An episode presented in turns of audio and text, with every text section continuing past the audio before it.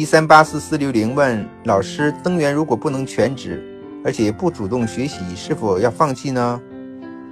对呀，如果他不能全职，又不主动学习，他怎么能够成长呢？啊，所以这方面呢，你要考察一下，跟对他呢进行个深入的交流。如果你只看重他的资源的话，那他和你之间怎么合作，才能把他的资源转换成为保险客户呢？如果在这方面你有办法，也可以把他留下。